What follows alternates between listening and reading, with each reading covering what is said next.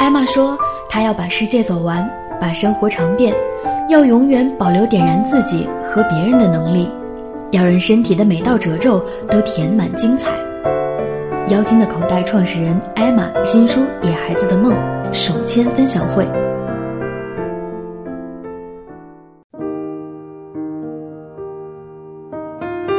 写这本书其实就是因为我们两个喝了一下午茶，然后那个茶可能雪曼觉得哎还不错，跟我聊的还行，然后他就随口一说说哎写的书你的故事这么有趣，我觉得他只是随便一说当时，结果当天晚上他就就逼着我，他说你把这个提纲列好，然后发给我。后面的所有事情基本上也就沿着这个认真的这个调子去走了，我就发现已经呃下不来了。对，他在很短的时间之内就弄出了提纲。当时我就在想，这的确是一个妖精。大家都知道，他的最初的那个店铺里面的文案都是艾玛一自己一手去写的嘛，啊。其实他很多年前抄过我沙漏里面的句子，但是他现在死都不承认。他说：“真的吗？有吗？” 因为那个时候，我是因为看到了我的句子，所以我才会去店里买衣服的。然后他说他看到我多年前的照片儿，他说：“你知道吗？你穿的那件衣服我们妖精卖过。”所以我想，可能我们的缘分很早前就有起。然后我就看见他写的那个大纲之后，我和我我的编辑都非常的惊讶。一夜之间，他可以，就是我们只是聊了一下，他就能把一个大纲写出来。然后我就跟那个编辑讲说：“你们现在都跟进，你们就去帮他确定样稿。”然后艾玛一直都非常非常忙，他就一直不给我样稿。后来我没办法了，编辑说：“你看怎么办？”我说：“你帮他写一个。”因为他说我不知道该怎么写，我完全没有方向。我说我让编辑给你写一个，编辑给他按照他自己口述的故事给他写了一篇，大概没有多少字吧，几百字。就说你看他这个风格是不是你想要的？他收到以后他就跟我说，老板，我们真的要这么正儿八经吗？因为我们的编辑很认真的。他说这不是我的风格。我说对，我就是想你看一下，然后你写一个你的风格出来。所以他就很快就写了一个样稿给我们。我们的编辑拿到之后，我还记得是晚上特别晚，然后他们就跟我说。哎，雪曼姐呀嘛，真的写的特别好，我觉得她这个书一定会畅销的。嗯，但是就从那个时候交了第一篇样稿，到今天书出来，估计也一年多了吧。而且刚才还有记者就是要问他说，你为什么要做图文集？然后艾玛就特别老实的说，因为我的字不够。但他其实里面的那个很多的图也是特别有意思的图，其实。整个在编辑催稿的过程中，我特别想问艾玛一个问题：你有想过放弃吗？我其实不敢问你，那个时候我不敢问你，我怕我一问你就说：哎呀，你太了解我了，我真想放弃。老实话，真的没有。这个不是我的风格，这真不是我风格。这个跟创业的其实是一样的嘛，就是不会去想到在中途一件想好的、决定要做的事儿就不做了。我如果今天约了你，比如说我们俩去逛街，就算今天下倾盆大雨，我觉得这事儿咱们去把它给做成了。怪不得你们粉丝今天都来了。呃，我们编辑催稿也是挺魔鬼式的哈，大家想知道我们怎么催出来的吗？所以千万不要答应我写书，一旦你被我盯上了要写书，你痛苦的日子就开始了。所以艾玛那个时候我们有两个编辑天天跟着他，吃喝拉撒都在一块儿。这里面有有妖精的员工吗？有啊，我看到他们都笑了。就是大家应该有见到，就是我有一段时间上班，后面总是有两个，有两个人跟着。哦，回家也有两个人跟着，就差没在我们家住，每天就是跟到晚上，跟到夜里面。从早上开始你上班，然后他给你上班，然后你在办公室坐着，他就在你旁边沙发上，然后自己搭一个小工作台，然后在那忙着。你如果去问他一下，你说哎，你们要不然去哪儿走走？要不然今天先不做这个事儿，哎，没事儿没事儿，你你忙我我们做我们的事儿。但其实就是这种无形的压力，那段时间逼得我特别头大。然后这本书的最后是怎么推出来的？嗯，我觉得。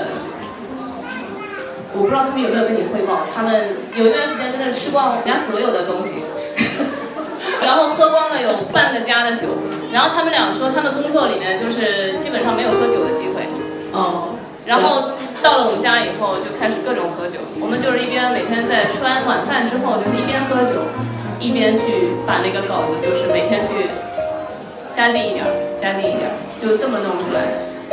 然后有一阵子我知道你都跑到国外去了。他们说找不到你了，然后说艾玛已经出国了。但是最终我们看到这个稿子的时候，我不知道现场有多少人看过这个书，有看过吗？应该都看过了哈。嗯，其实还是我觉得目前它的销量也很棒啊，在网上都是卖到前五名的。我们刚才开玩笑说，如果不是全国人民都在涂色的话，我们应该在第一名或者第二名。嗯，那说明大家都还是非常的认可他写的这这个书。嗯，可能我想，艾玛，你在这本书里，你能不能用简单的几句话跟大家说一下，你最重要的希望所有看你这些书的朋友能够从你这个书里感受到什么呢？感知到什么呢？嗯，我有去看很多的评论啊，包括就是身边的朋友，然后同事，还有当当网上的评论。最终的一类的评论是说，看的笑了，也看的哭了。然后大家所呈现出来的就是在哪个段落笑，或者在哪个段落哭，其实不一样。这个话我好像在说昨晚的时候说过一次，就是这次我会发现，也是这样子的。就是这本书可能能让很多的人找到不同的点上的感悟，但是又不是在同一个点上去哭去笑。如果我能够通过这本书带给大家一些最真实的，能够去打动你的东西，哪怕只有一个点，哪怕只是因为一句话或者一个词，我觉得这个咱们的目的就达到了。可能还有很多的一些人，我记得他们买这个书的时候是说，啊，我们特别想知道。一个英语老师，他是怎么把一个店开起来的？可以做到这么好？我觉得应该现场的所有的朋友应该都有一件妖精的衣服吧。他们说每一个逛过淘宝的女孩衣橱里都会有一件妖精的口袋。嗯，对我我也确实是有买过哈。那 Emma 真的很忙。其实写书这件事情，我觉得是他生命当中的一个意外，就像我也是他生命当中的一个意外一样。所以，呃，他大部分的时间，如果我跟他在朋友圈聊天啊，或者是做什么，我觉得他在我的印象中是两件事情，一件事情就是你的工作，啊，可能会有各种各样的事情；第二件事情就是你的旅行。我感觉你好像所有的工作都在旅行。嗯，对。为什么那么喜欢旅行？我觉得旅行其实只是为了旅行本身。因为旅行的时候，你可以在一个跟日常的生活、日常的工作完全不一样的环境里面去看、去走，呃，包括去吃、去住。呃，我所有的旅行，我们都是就是深度的自由行，都是想到哪儿走到哪儿的那种，去做当地的交通工具，然后去比如说住民宿。像这次我前不久去土耳其的时候，我们做了。各种各样奇葩的交通工具，就拖拉机都坐了的那种，坐大巴车呢一坐坐十几个小时，然后到很偏远的小村子里面去。因为在那样的行程里面，就是你会感觉到你原先的那个生活里面的自己已经很遥远了，你仿佛在过别人的日子。这样一想的话，就是你的一份人生就分成了很多份在过，听上去很划算，就就很有意思。我觉得肯定很多人都会在想，要真为什么会成功？啊，啊，她就是一个很普通的女孩子，跟我们一样，我们都来自小镇。然后其实之前仿佛也没有见过那么多的世面，淘宝上有那么多开店的人，嗯，她的店为什么就可以一下子变成金钻，然后好多好多钻，每天的业务量都很高。她的成功的秘诀到底是什么？其实我也有在想这个问题。我第一次见到妖精的时候，我其实是蛮惊讶的。我会认为，我以为她会是一个。特别特别追求时尚啊、品质啊、高端的，特别不好相处的那样的一个女生。但是我跟她去交往，发现她每天就怎么样把自己往普通一整，她觉得那样子是最舒服的，你知道吗？但是我跟他聊天之后，我有一点我的感触非常非常深刻，就是不管我说服他去做一件什么事情，就为什么我能说服他？因为我觉得我们有一个很相通的地方，就是我们的生命当中都需要一些不一样的用。一个简单的词来讲，叫有趣、有趣的东西哈。我觉得艾玛是一个需要生命当中有乐趣的这样的一个人。不管他是去来参与我们的电影也好，还是他去写书也好，我觉得他一直都希望自己能够做一点不一样的事情。所以我没有去回头再去仔细的去找寻你的成功的这样一个痕迹，到底为什么你可以做的跟别人不一样？但是我我在心里想，是不是你一直都在希望自己的人生是有变化的、不一样的？就像你去看不一样的世界，你希望能够通过自己去感受不一样的很多的人生，你会认为这是你成功的一种秘诀？谈不上成功的秘诀了。全班但是前面讲的那些已经算是非常的了解我了。我刚刚在看下面的就是大家的时候，我看到了我的学生，我看到了以前我的学生，然后我看到了，就我刚刚一走到这个台旁边的时候，我就看到了我有十二年没有见的老同学，我的师范同学，然后他十二年，我我我不知道他今天要来，然后他突然就坐在那儿，他喊我，他喊我大名，就是很吵架时候的那种那种句式，你知道吗？三个字丢给我，我一看，哎，十二年，但是好像都没有怎么变。就是看到你们的面孔，真的让我觉得，就是觉得自己特别就穿越吧，用那个词叫穿越。我们那十二年没见的朋友在哪？在哪里？哦，是你哈。那个我们有话筒吗？我想问你一下哈，他以前这样吗？你今天为什么来的？你怎么知道的？嗯，这个我是看到我的同学，以前的同学，同样也是他的同学，同学里面发了他的书。然后我一看，真是小伙伴都惊呆了。然后后来我就去跟他联系，后来联系上了以后，看到他的这么多的变化，就感觉真是他真的就是一个妖精。因为在这么长时间，其实我们一直都没有联系。那十几年以后，我就发现他真的，因为那个时候他小小的，看起来外表上很平凡，但是呢，他内心是有种力量，就感觉这。十几年以后，他的那种力量，感觉终于爆发出来，然后他就完全就蜕变了。所以今天我看到他坐在这里，一头棕色的长发，让我觉得非常的惊艳。你就是之前都不知道他是妖精的口袋的创始人？啊，嗯，之前对不知道。如果没有这样一本书，对，不知道。你是不可能知道的。对。嗯，真的是太低调了哈。对对对。我要是像他那样，我会告诉全世界的，妖精的口袋是我创办的。好的，那谢谢你今天来现场。那这个他的书你有读吗？读过了，他呃寄给我，然后我中饭都没吃，一口气读完。读完以后立刻，当时还没有他的那个朋友圈，然后让别人传达截图，把我的那个评论的东西发给他，我说一定要让他看到。你是怎么说的？你能告诉我们吗？好，等一下。啊，好，读一下。读艾玛的书是要配酒的，我的图片是一一杯红酒加一本书。一杯红酒没喝完，一本书已经哗啦啦下肚。文字的力量是可以点燃深埋在心底的小宇宙的。没有破釜沉舟，怎么会有深情的力量？没有叛逆的出走，怎么会遇见一路的浓墨重彩？我终于发现，我们的差距是在于什么呢？安稳的小日子里，永远只会是平平淡淡、细水长流。在单一规整的体制里，再有创造力的人，也终将会被磨成一颗颗滚圆的石子。淹没在时间的恒河的沙砾里，我一直都任性而又固执的不被人打磨，这让我站立在那里显得奇怪又突兀。有能量的人什么时候被点燃都不迟。苏同学，你说呢？是新书大卖，妖精威武，被你感动的一塌糊涂的同学。谢谢。最近谢谢你哈，我觉得这个是他的同学。刚才哈老师，本来我们是想给你一个惊喜的，说今天有你的学生。我们最近在网上看到这个有一个话题叫做“史上最牛的英语老师”哈，我们都知道马云也是英语老师。我们看到好多你的学生的留言，因为这个书，他们突然发现哇，自己的老师哎写了一本这个书，而且自己的老师哎是妖精的口袋的创始人，你知道吗？当时在学校里面的传闻，有人说你死了，他们说当年谁说苏老师死了，害得我哭的像什么似的啊，还有。更多的同学是觉得说，我们的英语老师那么好，为什么就会突然扔下我们？还有一个就是说，我们的老师失踪九年变成了土豪。还有就是说，这个老师好像妖精的口袋是啥我不知道，我只知道我们老师他们非常非常的想念你。